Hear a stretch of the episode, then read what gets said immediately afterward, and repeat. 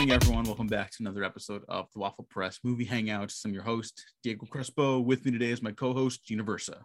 Hey, how's everyone doing? Good to uh, be back for one last podcast of the year with my co-host. Yeah, 2021. We did it. We made it.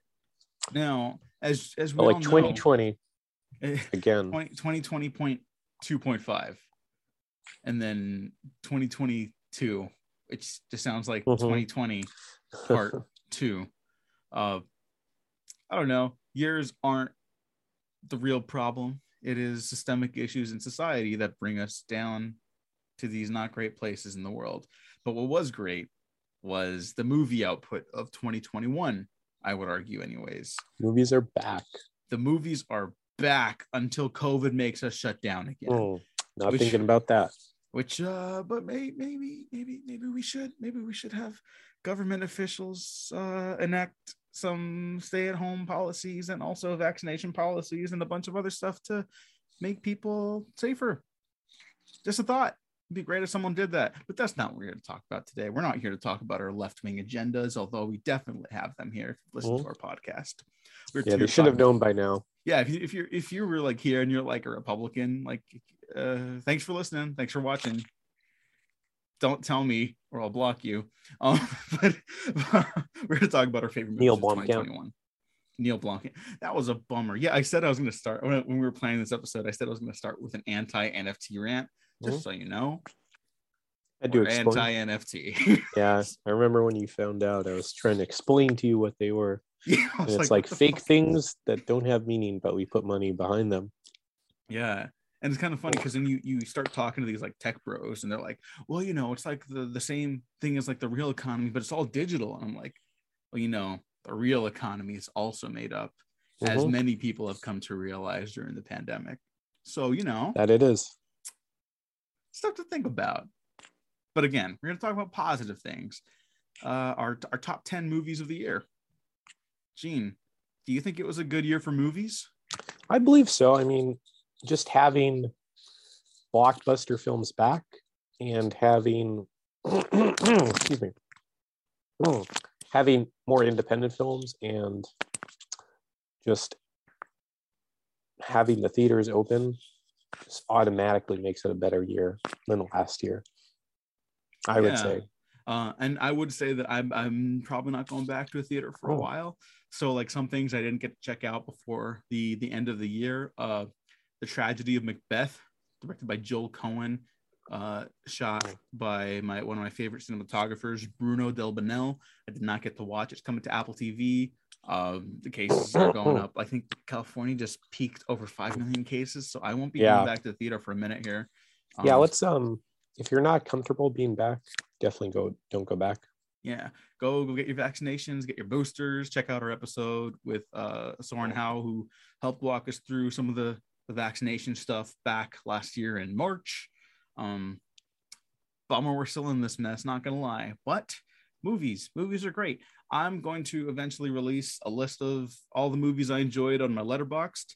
That will include some tv shows i want to highlight because on letterboxd we talked about last time with our buddy brandon on the christmas episode. Letterboxd i think is just a great way to like help recommend stuff to as many people as possible that also use the app. That's why some TV shows might make their way there. I will not be listing those TV shows on here because I'm going to stick to movies, stuff I either saw in a theater or stuff that was just a movie and not a television show because this is not Letterboxd, this is our podcast. Yeah. Uh, and we also got a lot of responses for people's favorite movies of the year. Five top five I asked for everyone. Um, probably not going to read out everyone's, but I'll do my best to try to get to everyone's because I think we still have a couple coming in too. Um, Gene, are you ready to go? Because I feel like we can kind of just jump into this episode. Yeah, let's um actually let me get water. Give me a Yeah, minute. yeah, yeah. Don't don't die. I had uh, something stuck in my throat this morning. Is it a Oh. frog? Yeah, I don't know. All right.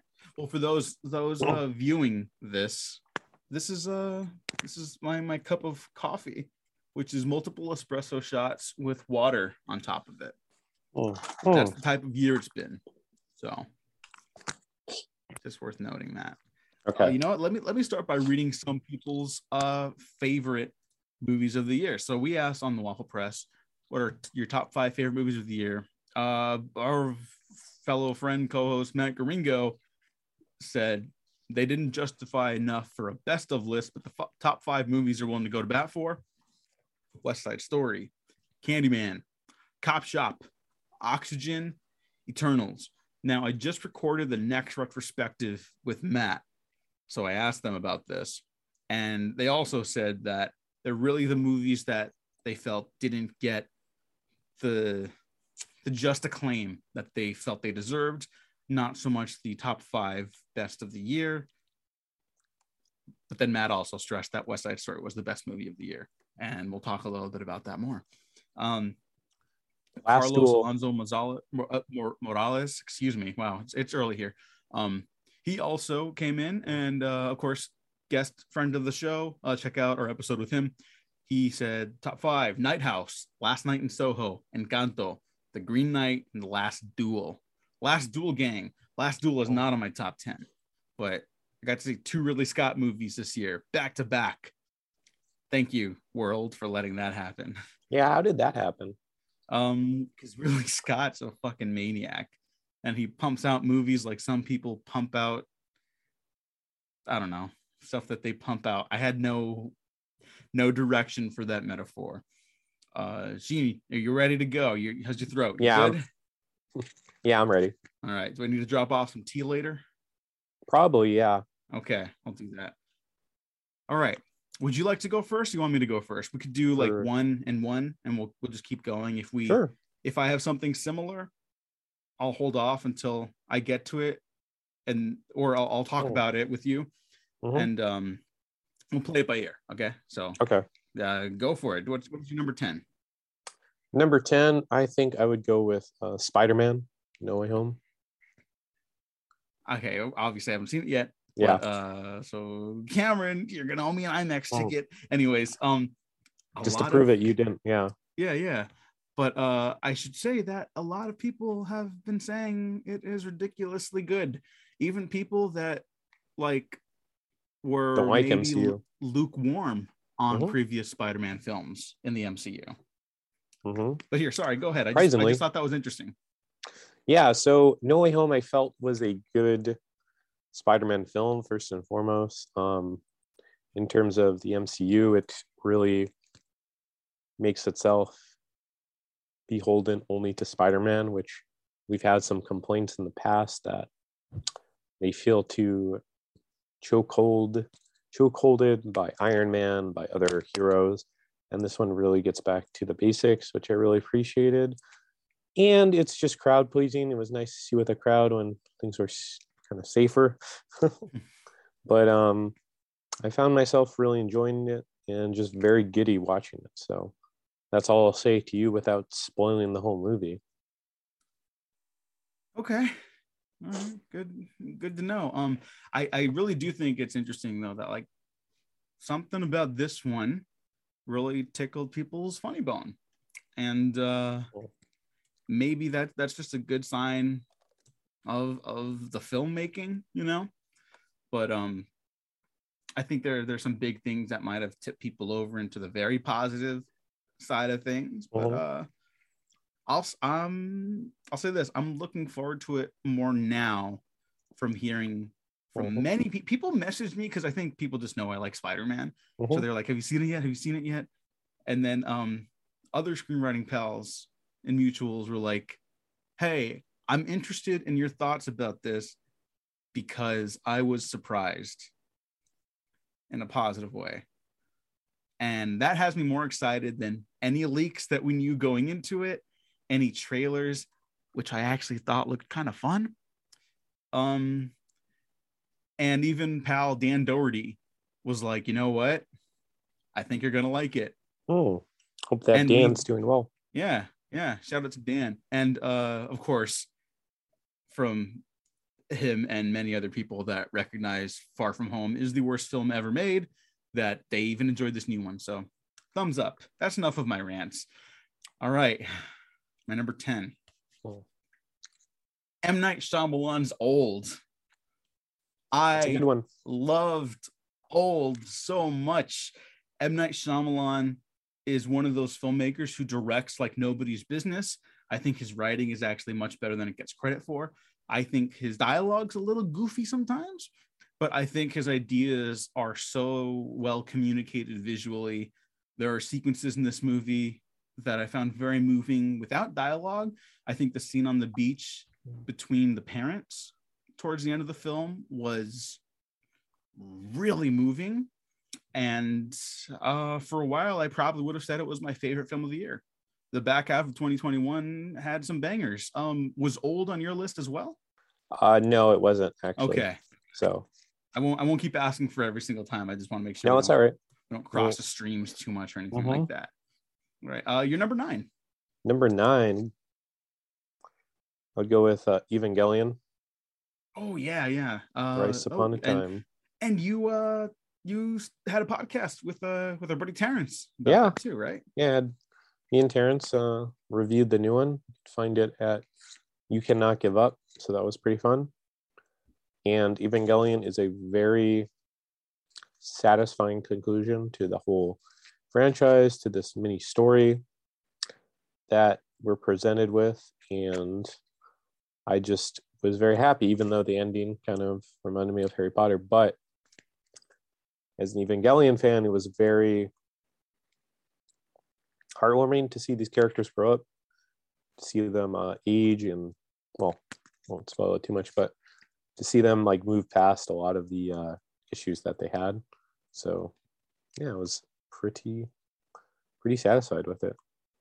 All right. And as someone who has not seen any Evangelion yet, any how would you guide me through this franchise? Do I start with the show, obviously, and then do I just jump to this movie, or are there movies I have to watch before this? yeah, you have to watch uh, three other films. Okay. Um, you don't really need to watch the show to watch the movies, but yeah, Okay. Okay.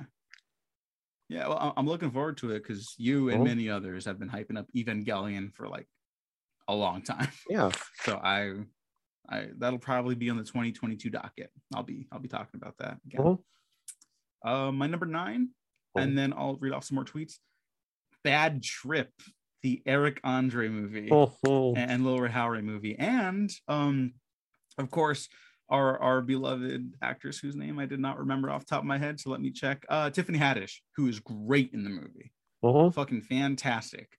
Uh, it was directed by Kitao Sakurai, who I, I, has done a lot of stuff with with Eric Andre, I believe, and it's the fake. It's a mockumentary film prank show that I mean, you and I were both fans of it, but like, it's it's a very like distinct vibe that is never really mean spirited, and I think showcases American like people at their best because like it's some really like embarrassing like heinous shit that happens fictionally to Yeah. these people. Yeah, and then like the people like the, the response the the people the, the the prankies get are like really empathetic and like Mhm. they're coming to like help the people that like are in need and they're fake pranks and i just found that like really moving. It's also very funny. I think the the Mhm. gorilla joke is maybe a step too far but like it, it's also just fucking hysterical. I, I think it's one of the funniest movies of like the last decade alone. But um it's on netflix. I'd recommend everyone watch it because it, it's uh it's one of the up. good movies of the year. All right uh at billy jarrett ugg our boy billy uh said pig raging fire matrix resurrections malignant wrath of man thumbs up is what i'll say right now love Wrath of Man. Wrath of Man. Wrath of Man is not on my top 10, uh, but it's a fucking Oh. banger. It's one of those movies I saw and I was just like, fuck yeah, that's a fucking movie. Guy Ritchie Hive, let's go. Mhm. Um, at Ahil Dayani, uh, old film Twitter pal, 14 Peaks, Nothing is Impossible. Sherney, Malignant, Tick Tick Boom, Titan. Oh. I did watch Tick Tick Boom. Um, thumbs up. I Hmm. did not think I'd like it need to watch that. it's it's good. Andrew Garfield gives a great performance. It's not like a runaway hit, but um, it's good. It is a solid movie, and uh, it's very touching. It's, it was it was clearly made with a lot of love and even some talent. So good job, everyone.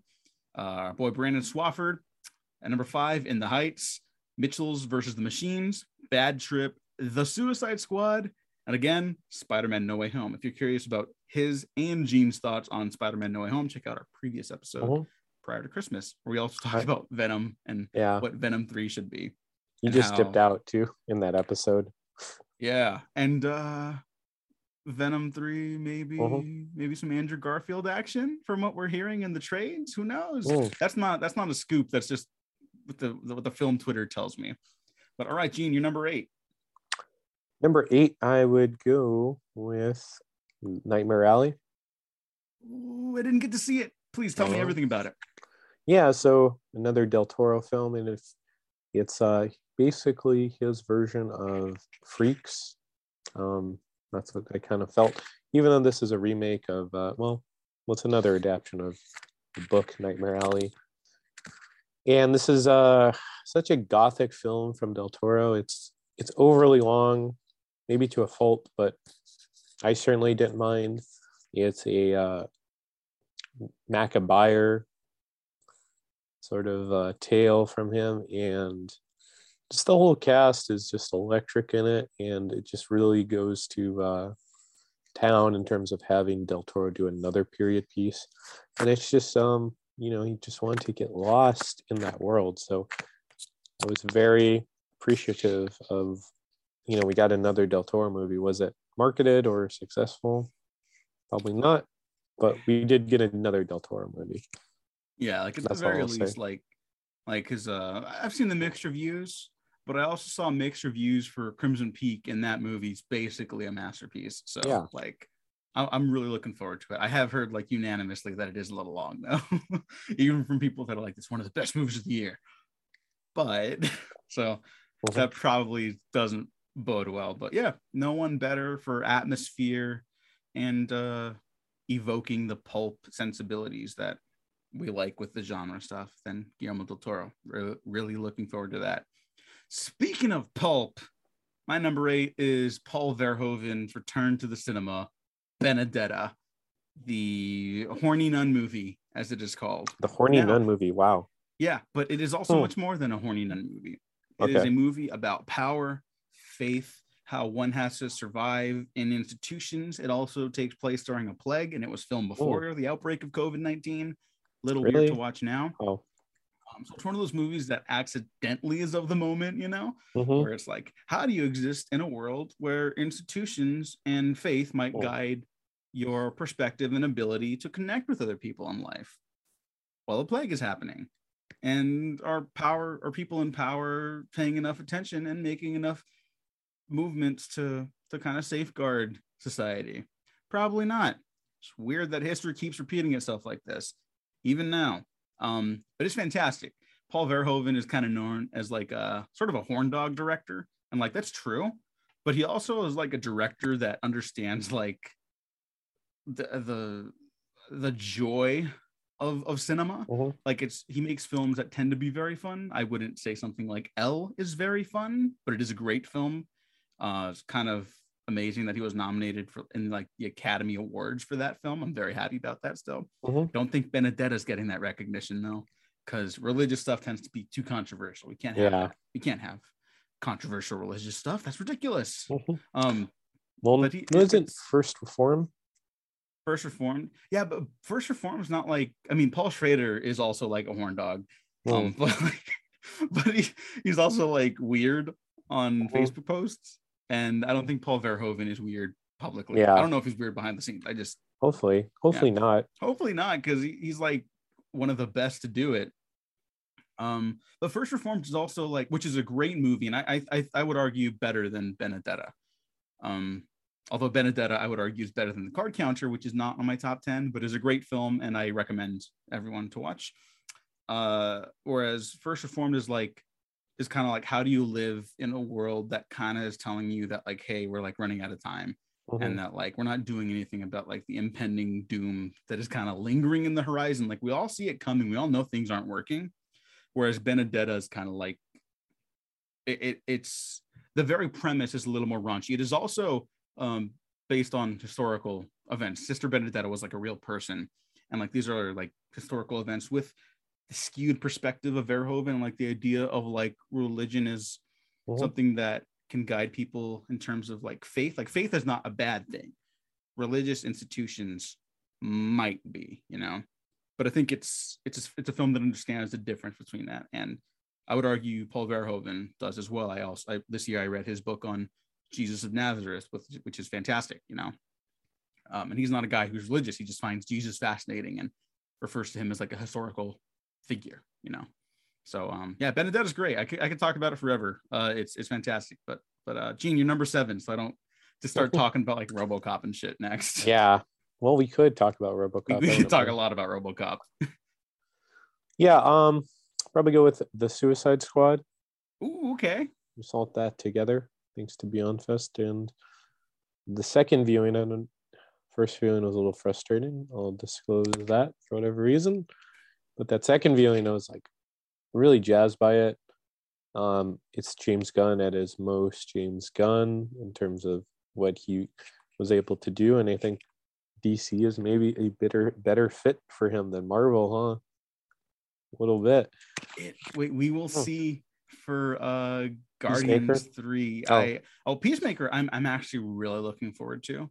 Mm-hmm. Um, and we we we will see. It feels like I know there's a lot of controversy around Warner Brothers, and, and rightfully so, given mm-hmm. how certain producers have handled things. But that does kind of seem like to be the last bastion of like Hollywood creative creativity on like a in a weird way, yeah. Budget, yeah. So like, I think there's another movie that's gonna pop up on both of our lists. That's kind of evidence of that. Mm-hmm. Um, I don't know. Things are complicated. Um, but yeah, sorry, Suicide Squad. Go no, ahead. that's all right. And yeah, just the characters were just so comic booky. Like just having King Shark in there, amazing. Uh, Ratcatcher too. Um, just you know, characters are it's like Mongal. It's like no one knows who that is, but just the fact that you could have them in there and it's just funny too. Like I love uh, the bit with Milton, where they don't know who who that is, and he just died helping them. Such a uh, sweet mean spirited film. So it's just such a like a like a heart. It's like one of those like uh sweet and sour candies. Yeah, that that's a good way of putting it. Um, because it, it is very crass, and it doesn't just feel like it doesn't feel like like a film that's just a a comedy or an action movie or etc. I think it's the best action James Gunn's ever done.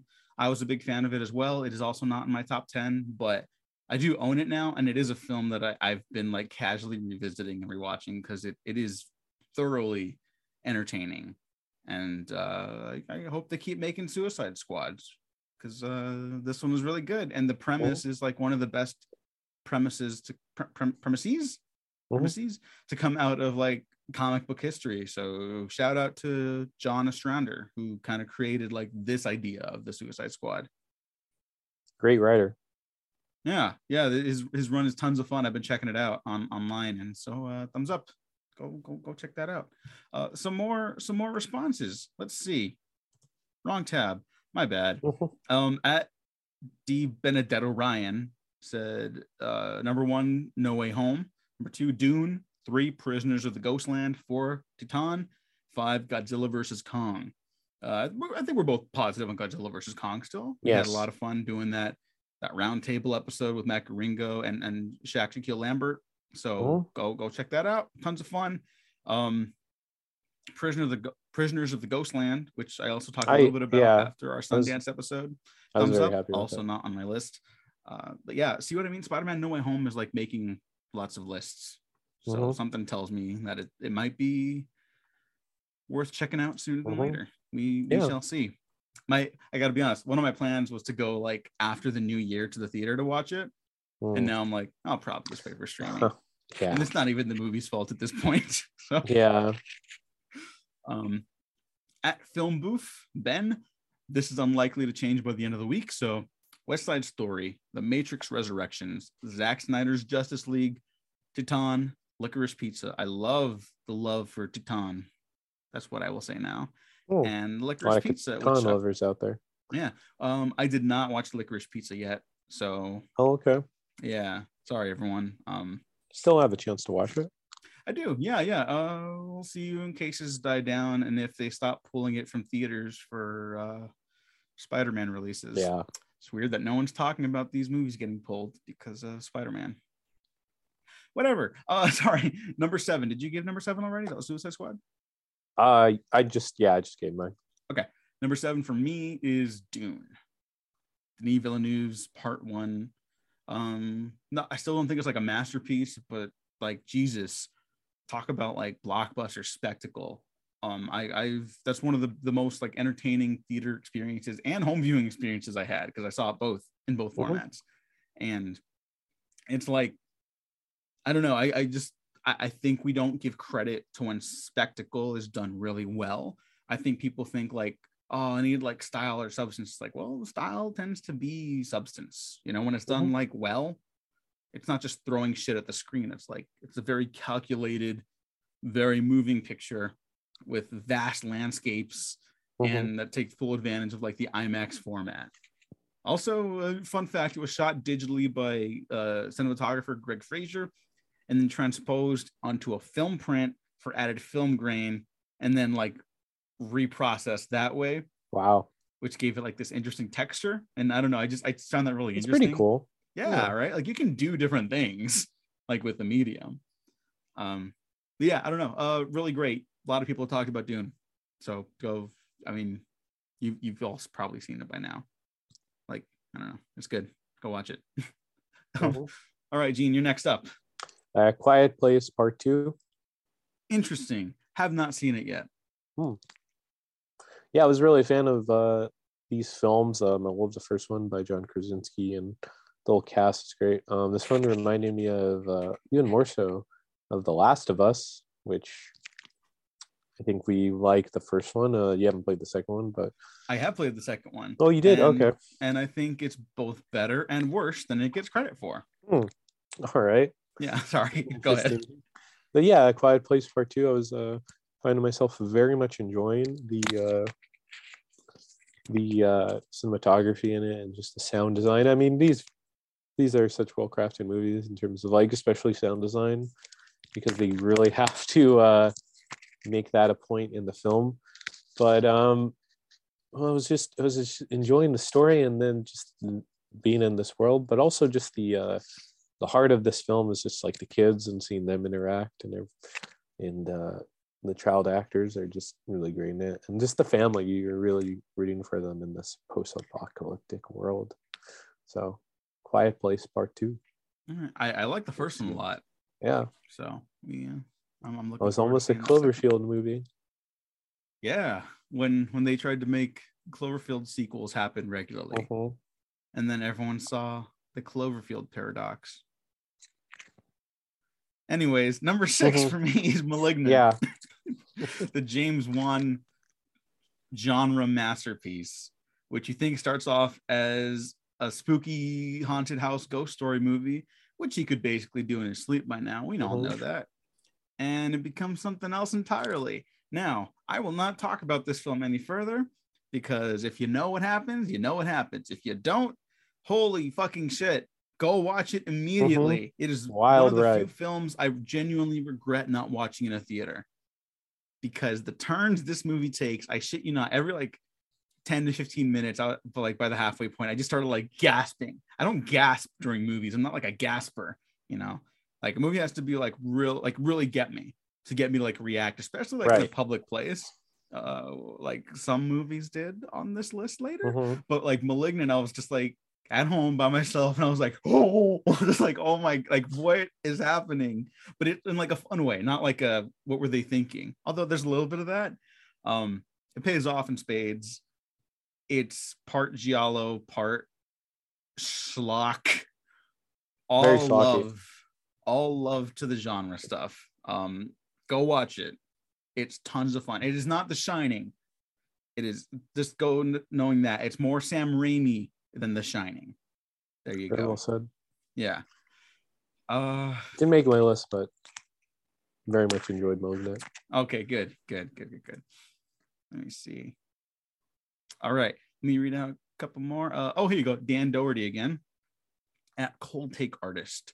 No Time to Die. Old. Come on, come on. Zack Snyder's Justice League. Spider-Man No Way Home. Again, Spider-Man No Way Home. Cool. Uh, come on, come on is another one uh, I, I didn't catch yet. It's directed by Mike Mills. It's a black and white film starring Joaquin Phoenix. It's apparently very good, and that's yeah, I, I haven't seen it yet. Sorry. Uh, but next up, that's your number five, right, Gene? Mhm. All right, what do you got? I have uh, No Time to Die. Okay, me exactly mine too. Wow, We did not talk about this beforehand. No time to die is fucking great. I'll go ahead because I just talked about Malignant. no, that's right. Um, yeah, No Time to Die. I thought was a great send off to Bond, that franchise, that story. Um, I still love that ending shot um, in the ending line, just having his uh, love interest say Bond, James Bond, iconic, and then start playing Louis Armstrong's uh, "We Had All the Time in the World."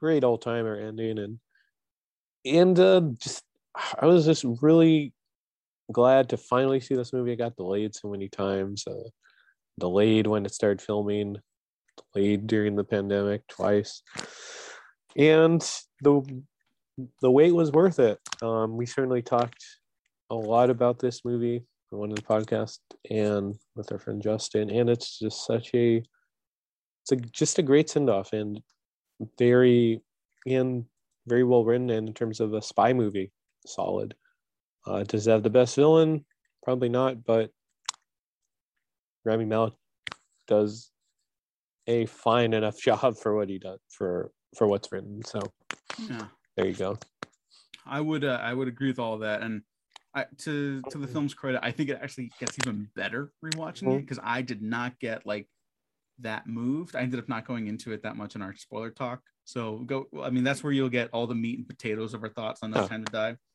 which I still hold to, but now I just like it even more. Um, I, I wa- rewatched it at home, and James Bond standing on the edge of oblivion with a stuffed bunny strapped to his belt. That's the most badass image of 2021. Like that's Mhm. the coolest fucking thing ever. Like that's a man right there. Mhm. Uh, gets, gets annihilated by nuclear weapons Well, no, no, they're regular weapons, but they're both they're so bad. Um, and it is fucking great. Uh, it is one of the better James Bond films. I think it's one of the films like Dune that handles spectacle really well. Like the Mhm. action is like really great. Like some movies that I really loved this year, I was like not impressed by the action that much, um, which we'll talk about a little later. But I thought No Time to Die was was like this is so good. It is still one of the most profitable films of the year too. And because of the delays, it's just interesting to think about like, yeah, it had to make a billion dollars and it just didn't. So it will be written up as a loss, Mhm. Which is like so fascinating because it's like it was a success, but it wasn't a success in terms of like the weight, yeah which is like weird because like so many people love this movie, rightfully so. Yeah. Um, a lot of fans yeah. and we'll uh, just see the amazon james bond we will see how that goes. Thank God the Broccolis are like, we won't do a spinoff. It's like, oh, good. But then this is like the one time where I see like the characters uh played by like Ana de Armas and like um oh it's her what's, she's she's fucking great. Lashana Lynch, Mhm. where I'm like, put them in a movie together. Like, yeah I don't want to spin off the Bond either, but like if you gotta do it, right there, they're good to go. Cause I really like those characters. But um exactly yeah uh, uh, no time to die go listen to our spoiler podcast it's it's fun stuff there and i've only gotten more positive on it Yeah. uh, let's just go to your number four then we had the same number five yeah i would go with um in the earth by uh the homie ben wheatley. Yeah. yes. By the homie ben ben wheatley. Uh, Ben not on my list so go ahead. Yeah. Um i just thought it was a good it was just such a uh unintentional encapsulation of covid. Um the way the uh the movie plays with uh just i don't know just i mean it comes out during a pandemic we watched it during a pandemic and it's just you really related a whole lot to this and uh, just the story itself um, i just found very captivating. Um, i think you pointed out where it's just this uh, white dude that's like captured captured two uh, people of color and he's just you know messing with them and it was just such a just a well crafted story and it just felt very of its time so got to uh, really appreciate that Yeah, uh, uh, it's not on my list, but it, it, I would recommend that one too if you're like uh thrillers. I, I don't think it's um I think it's a little tense for like uh like if we're recommending like oh yeah like Dune, No Time to Die. Not that those movies don't have moments of like tenseness, but like I think it's a little more niche than those.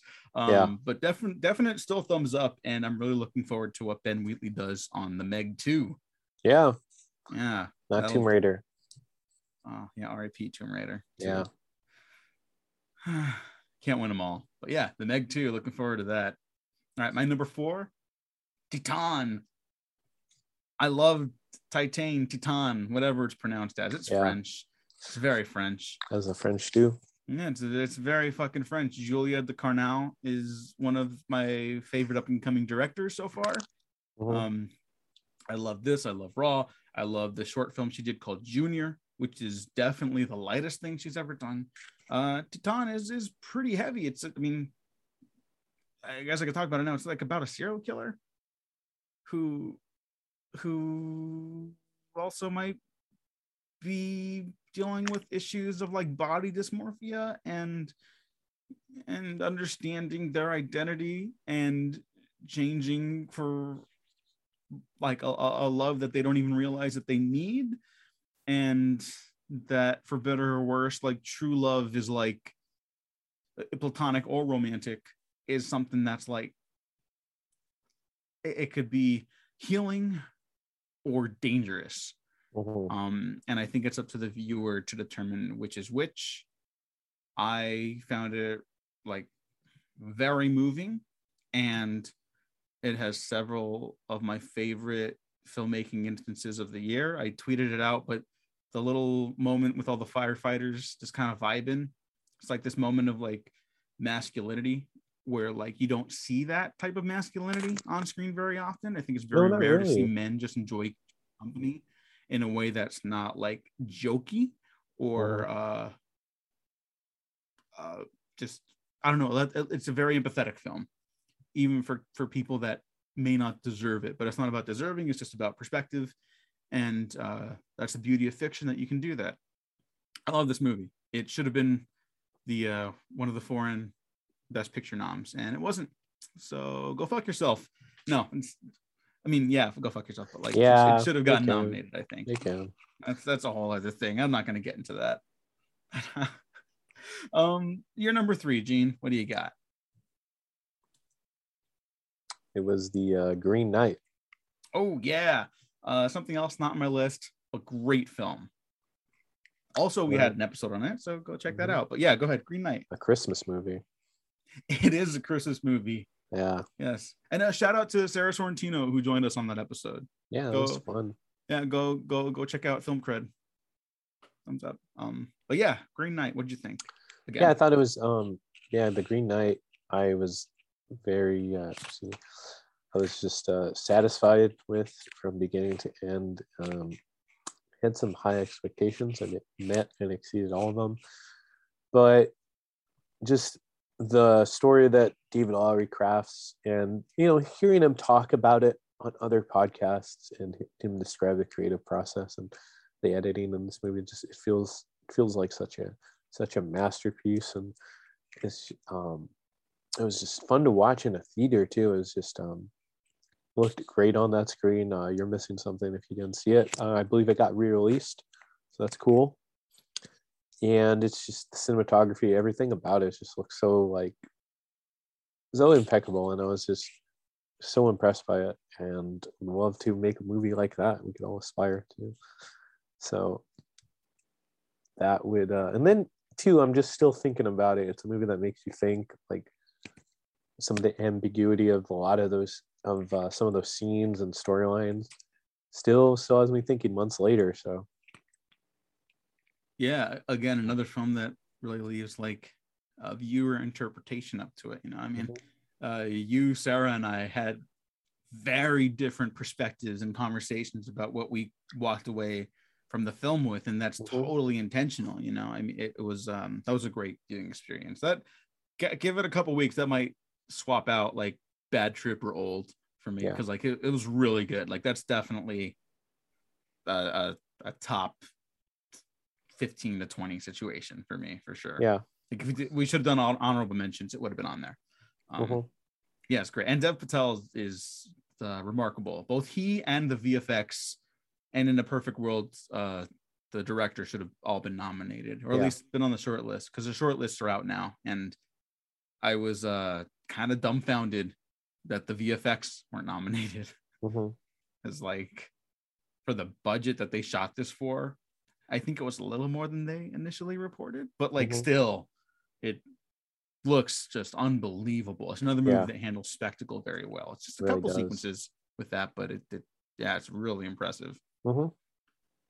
Uh, and number three, it is Nobuhiko Obayashi's final film, The Labyrinth of Cinema Oh, which I talked about a lot with Gene on, on a prior podcast. Um, I stand by everything I said about it. It's, it's a brilliant film. Uh, I sat through the entire three hours plus credits because I, I was so captivated by what I was watching on screen. I believe it's still available on movie Mubi, M U B I, uh, which is also how I finally saw Cathy Yan's Dead Pigs. Don't know if that counts as a 2021 release. It's not on my top 10, but another movie I'd recommend if you have Mubi uh, go check it out. I'm gonna Uh, to Labyrinth of now. Cinema. Go watch everything by director Obayashi because he was kind of the goat and never really took off besides House, which is great, which is a great Mhm. movie. Um, make no mistake, but he, he's got a lot of stuff that that's really um, just this fascinating mixture of art forms. So uh, yeah, go go watch it if you want to like like feel elated like you know the move the feeling after you watch like a truly great movie you kind of head back out into the world and you're just like like the world almost feels Yeah. different a little bit Mhm. right like that's definitely like i just kind of wandered and took pictures of stuff after watching that and i'd drive out to fucking beverly hills Mhm. um Had a fun drive. yeah it was it was a hell of a drive um yeah labyrinth of cinema fantastic uh i can't i can't talk enough about it let me make sure i, I might read out one more response then, we, then we can do our, our top two. Uh at fluffyman85 brian k. Myers uh hashtag trans rights or human rights absolutely. All right the top five shang-chi and the legend of the ten rings. Number four spider-man no way home. Number three the suicide squad. Number two the mitchells versus the machines. And number one the green knight. So there you go gene. More green knight love. Yeah. And the Mitchells the Machines, I was very happy with as well. which i still need to watch i'm sorry Mm. everyone i'm not perfect It's all right. It's all I don't claim to be perfect. I put on my pants one leg at a time like everyone else. All right. Number two, Gene, what do you got? Let's fucking do this. Godzilla versus Kong. Damn. Godzilla. Okay. Anything with that? What's what's not to love about this movie? Godzilla and Kong fight. Uh, it's uh, probably edited to hell, but it's so uh, entertaining. And seeing Godzilla just getting punched in the face by Kong, and seeing these two uh, titans fight each other on an aircraft in Hong Kong in the future. Fucking, it's amazing. I love this movie. Is it flawed? Yes, and but everything about it just feels so perfect. Like Kong and Godzilla just teaming up to fight Mecha Godzilla. Um, Godzilla clearly winning against Kong, but Kong being uh, kind of the hero of the movie because he gets to kill Mecha Godzilla. Amazing, and yeah, there's not too much to say. I was that was uh, probably the movie that I was most excited for this year, and look how it turned out. Yeah. And if you remember, I was very worried about Mhm. that. Uh, for the Kong movie, I Oh. didn't love. For the director, I don't love. Mhm. Very pleasant surprise. Tons of fun is, is like the perfect way of describing that one. Yeah. Not my top one, not on my honorable mention, but it is very fun and it, it is yeah i mean that's like blockbuster entertainment that was a that was the first movie that kind of proved that people were still interested in the theater you know Mhm. so Yes. it's like Save the shout out to, to godzilla versus kong for being the first movie to kind of swoop in and save hollywood i guess yeah, you know put respect on its name wasn't Tenet. no it was not Tenet which is it honestly might have had it been delayed a year though like yeah, because people like Christopher Nolan, and that movie made bank for being in the middle of the pandemic. the Yeah, it would have uh, saved his relationship with Warner Brothers for sure. Yeah, I, I I don't think he was happy with that rollout. Is what No. I will say. All right, my number two. It's Matrix Resurrections. Yes. Just did the retrospective on it. It's Matrix Resurrections. Is it a little rough around the edges? We could say. Sure. Is the action a little messy? Sure. Is that intentional? Yes. Does that make it okay? Also, no. Which is what we talked about in the podcast. And I also want to shout out the Action for Everyone podcast with uh, another one of our guests from this year, Liam O'Donnell, who is a co-host along along with two of Action Film Twitter's best boys, Vice Victus and Mike and the Apocalypse. Um, they they talk about it in depth with uh, the writer of Mandy, by the way, another beloved movie on this podcast, Aaron Stewart-Ahn, and they kind of break down different perspectives on what they thought worked, what they thought didn't. Um, I am with Aaron Stewart-Ahn Mhm. and and Mike when they talk about it being one of the best movies of the year, if not their favorite movie of the year. I thought it was fantastic. I saw it at the Chinese theater. Shout out to the Chinese theater, by the way, for also having vaccine requiring vaccine cards, masks. Uh, really, the vaccine card thing is, is a big deal because you Yeah. couldn't even get close to the entrance without the vaccine thing. So that's how you do it. Good job. Um, it was great. The perfect response to this film, from what I'm seeing on social media, was also encapsulated in the theater because people were like cheering when Trinity and Neo reunite, and then also some dudes were like, "I want to go into the Matrix and wipe this movie from my memory." That's the entire spectrum of Mhm. responses to this movie. It's like you love it, you hate it, and then other people who silently walk out of the theater and don't talk about it anymore because they're normal. So Mhm. uh, I loved it. Yeah, we haven't talked about it yet, Gene, because we haven't, No, we haven't no. seen each other in a while. But uh, Yeah. yeah, I, I thought it was fucking great. Yeah, I was I was certainly I enjoyed it. Um as a nice like epilogue, I guess, to the original trilogy. hmm Because Yeah. this, Um. this isn't gonna start a new trilogy, it seems like, right? No, Warner Brothers totally wants to do it. I mean, the movie openly has Lana Wachowski saying like, "No, they were gonna do it with or without us," but Mhm. because I had a story I wanted to tell, I came back, and thankfully she did because I I think it's the most tender and loving of the Matrix films. Yes, yeah. like the the Matrix beforehand. Not that it was wrong. I love the original trilogy now. Um, I really had a great time revisiting those for the retrospective, but like this is definitely a huge love letter to the artists, I guess, you know, and and the the audience that needs it, you know, not the ones that kind of misconstruct it, which the film I think openly addresses very, very well. Uh, is it your number one, Gene? Uh no, no, but Okay. it's like an honorable mention. Okay, okay. I, 10. I, I wasn't sure because I didn't want to like steal no, your thunder by talking no, about no, it too much. all right, Okay. yeah. Yes, uh it was just I really enjoyed the Matrix Resurrections for what it was. Um and I was uh, I was very happy because I you know I watched it at home. Um wish I could have seen it in the theater, but with all the cases.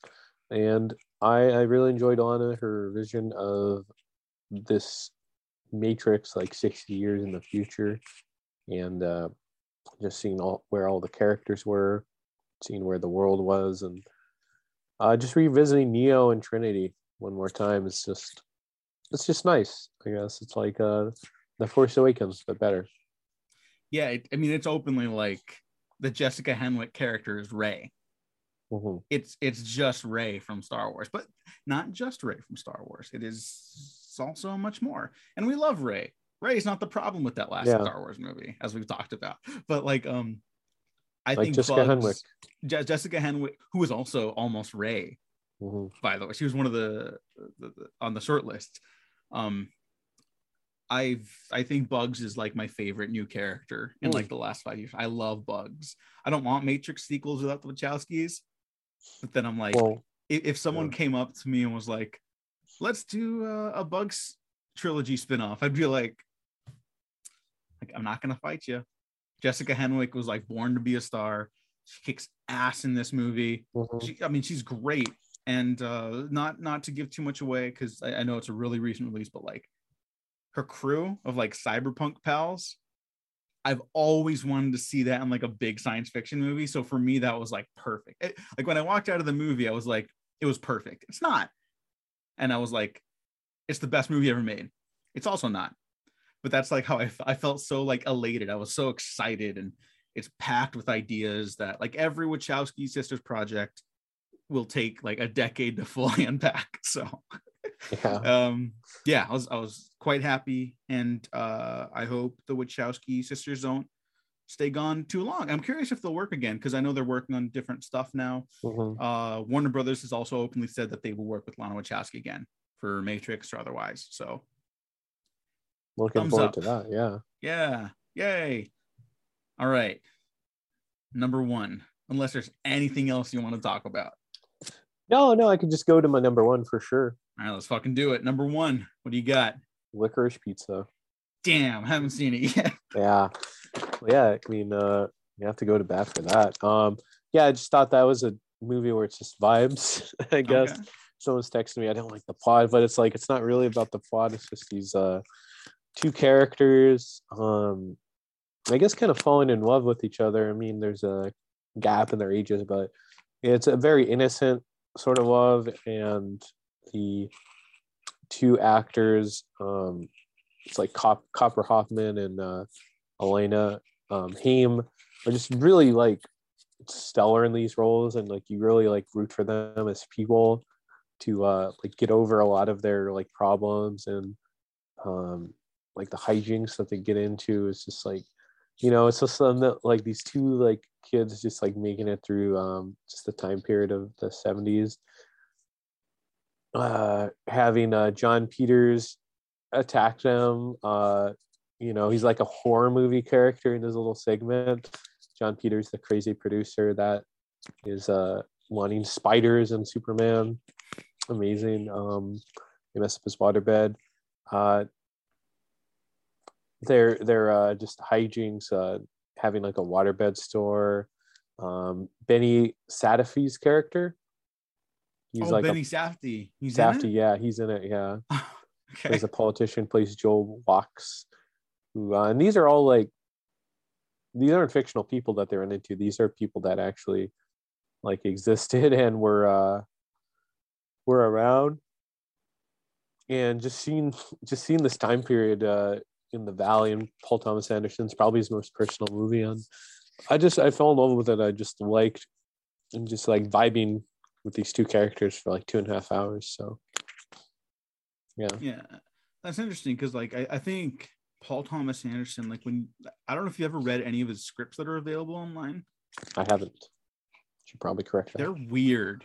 yeah. Um, and I think it's only when you watch like his movies do you really get like a grasp of what he's going for, where it's like it's not always structured through like traditional like plot stuff, which is probably why people have like a weird response to like this or Inherent Vice. Uh, although people seem to love like Phantom Thread unanimously, which Yeah. which I agree with. I love Phantom Thread, but Mhm. like um, yeah, I don't know. That's interesting that you bring that up because I I- I think that's that's really his strength. He he really gets you invested in like the characters and like the emotion of his stories. So Yeah. I'm, I'm definitely looking forward to it.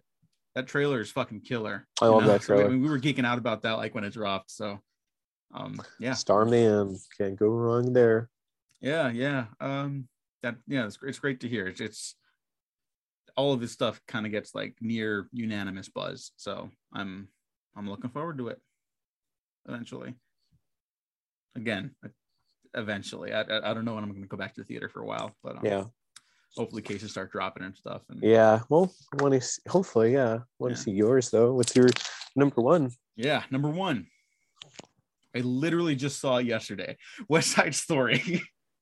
West Side Story is is the movie that Spielberg has like I mean he's been dying to make it, but I think he, he was born to make it. Mhm. Um the original West Side Story is like a monumental film for me. It's the movie that really got me to fall in love with musicals at a young age. Um I I think it's like one of the best examples of like technicolor and like cinemascope. I, I think Mhm. it's like one of the best looking movies ever. The choreography is like maybe still undefeated. Sorry, Spielberg. Yeah. But uh, if you're gonna remake West Side Story, the only way you get me on board is with someone like fucking Steven Spielberg. And from like the opening shot of the movie, I was like, holy fuck, he did it. And that Mhm. feeling never let up. I think this is one of the best directed movies ever. Like, like across time. um, that might just be me riding a high because I've only seen it once, but like it just immediately skyrocketed there. So it's been a very good two weeks for me, is what I'm saying at the Yeah. movies. um, but like I, Way I think up. West Side Story is is yeah, I mean there's there's the the dark cloud in the front of the film Yeah, with uh, named. Ansel Elgort, an alleged monster man, who um I get that being a deal breaker for some people. That's just, that's a very real thing. The the film just you, you can't predict, and you know I, I understand why he wasn't recast because it's harder to recast for a musical that takes months and months of pre-production and planning, uh, versus you know Christopher Plummer and all the money in the world. Mhm, So I, I understand why that wasn't reshot. It doesn't make it any better. mhm. I will say he's not untalented. It is still very unfortunate that he's in the movie. Now, I was able to look past that. That doesn't mean I'm right. It just means I was able to, and I I did not think it affected the film.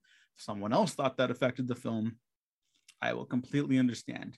But I do think it's undeniable that Spielberg is like kind of the star of this movie yeah, yeah, he basically. is he is just doing some shit where I'm just like, fuck, man. I, I I think I tweeted it out. Like my review of it was like, I feel like I woke up from the Matrix and I realized that every musical of the last 20 years was fake. I completely stand by that comment. Mhm, I love La La Land. I still like La La Land a lot. Mm-hmm. Worthless. Yeah, worthless film. That's not true. But like, God, d- these dance numbers are great. I really love the restructuring of some of the musical numbers because uh, I, I, I love West Side Story so much. yeah. so like, cool. Real nerd it about happens it. before the fight now instead of after the fight because it's trying to like tone down the the anxiety and the violence. So like, the cultural like tension just builds constantly instead of like letting the audience kind of ruminate on anything like that. And it just never stops. And it's like it's almost paced like a thriller but it's this great romance mostly because of rachel zegler's breakout performance who's gotten like a lot of publicity on twitter for being like a very fun twitter follow. She's she's very funny. If you want like a good laugh Oh, uh follow her on twitter. She's hysterical. Um but she's also i mean this is like a star is born moment. It is absolutely like someone just knocking the doors down and announcing their arrival to hollywood.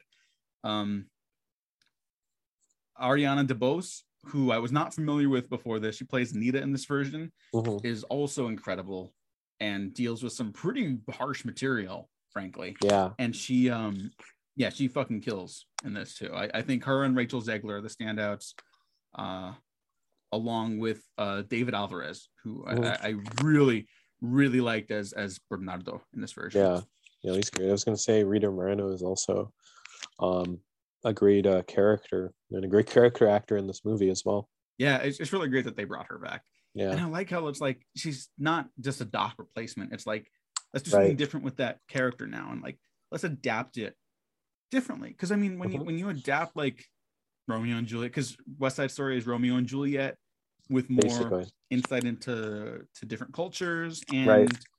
economic issues which are touched upon in the original film uh specifically the race stuff is is the big draw and this one really has this this lingering weight of like gentrification over the entire proceedings and how like i mean it's not like a mind-blowing thing but it is like nice to see movies address it where it's like like cultural like wars between different communities are kind of obviously bullshit. And especially like in the in the sites of what's actually like happening in the world around Yeah. us you know and Yeah. it's like yeah none of this means anything and the, like the culmination of that is really heartbreaking and uh, i wonder what this was like watching at lincoln center because it did have a premiere there because the opening of this film is about the building of the lincoln center in New Mhm. York City. So it's like that's like shocking to me, you know, like that that happened. But Yeah. um, like Spielberg is kind of like a traditional Hollywood neoliberal, right? Like uh, he's not like a hardcore left wing guy. He's not a hardcore right wing guy. He's kind of just like, why don't we all get along? Yeah, And that's fine because he's not the president of the fucking United States. Right. He's an artist. But this this one definitely has more of a, a, a left wing twist to it. Almost, I won't say twist. That's weird yeah, yeah. I would But, say like, so. yeah it was um I don't know. I, I could gush about it forever. I think it's one of the best movies I've ever seen, especially in the theater. Uh, I can't wait to watch it for the rest of my life. And spoilers for Happy Amblin, I guess, all this, but uh, I I think it's like top five Spielberg. It I, I was really wowed by it, and I, it was definitely one of my most anticipated of the year. But like I remember geeking out about this with like one of our our mutual buddies, um, uh, also a, a, filmmaker in their own right, Kyle Thor, Mhm. and because we were like having a, a disagreement about some other musical I can't remember, but I do remember us being like, "But West Side Story, that's going to be the shit." That Mhm. was like in 2018. So it's great to finally see it realized and yeah. have it blow away my expectations. And shout out to Janusz Kaminski, cinematographer that Spielberg works with all the time now. Uh, I, I don't think he, him and Spielberg always get like the right match for their productions. I think this was like, for this West Side Story, Yeah. Perfect. The, the look of it is incredible. And then they're they're fighting in this like crumbling neighborhood. Amazing. yeah, it, it's that. great. And you know, like I love the technicolor look of the original. That's not what this one's going for. Because I remember like a lot of the discourse starting when like, oh, everything looks so gray and beige, and it's Mhm. like, I, I kind of agreed with that back then. I was like, yeah, oh, I, I like that aesthetic And- for sure. and, and now it totally works because it's not like like there's a difference between shit looking like concrete on accident because it didn't color grade the footage. Mhm. This is very much like a drab realization of like a broken American dream. you know? yeah. Yeah. Um, bas- basically. And shout out to Stephen Sondheim, the creator of this original musical, who you know since passed away this month.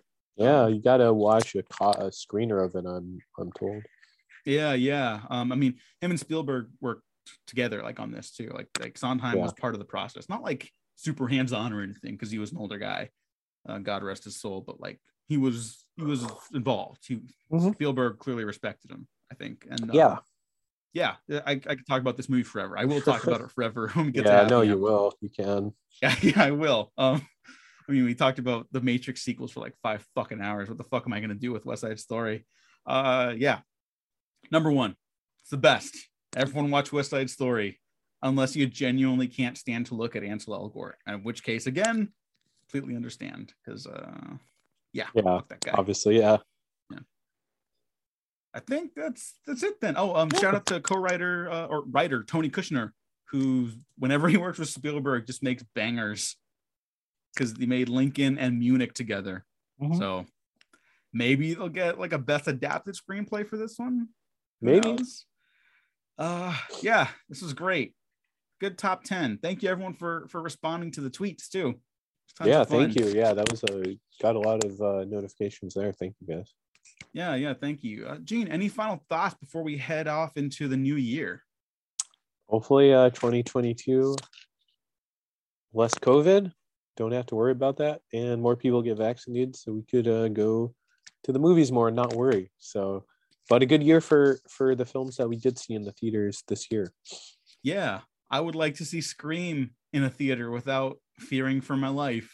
hmm That would be nice to do that. Yeah, they they need to fear for the life on the screen, not not Yes. in the audience. But Yeah. yeah, um, stay healthy though, please. Any listeners out there? Yeah, stay healthy. Um, maybe avoid large crowds for Yeah. a little bit.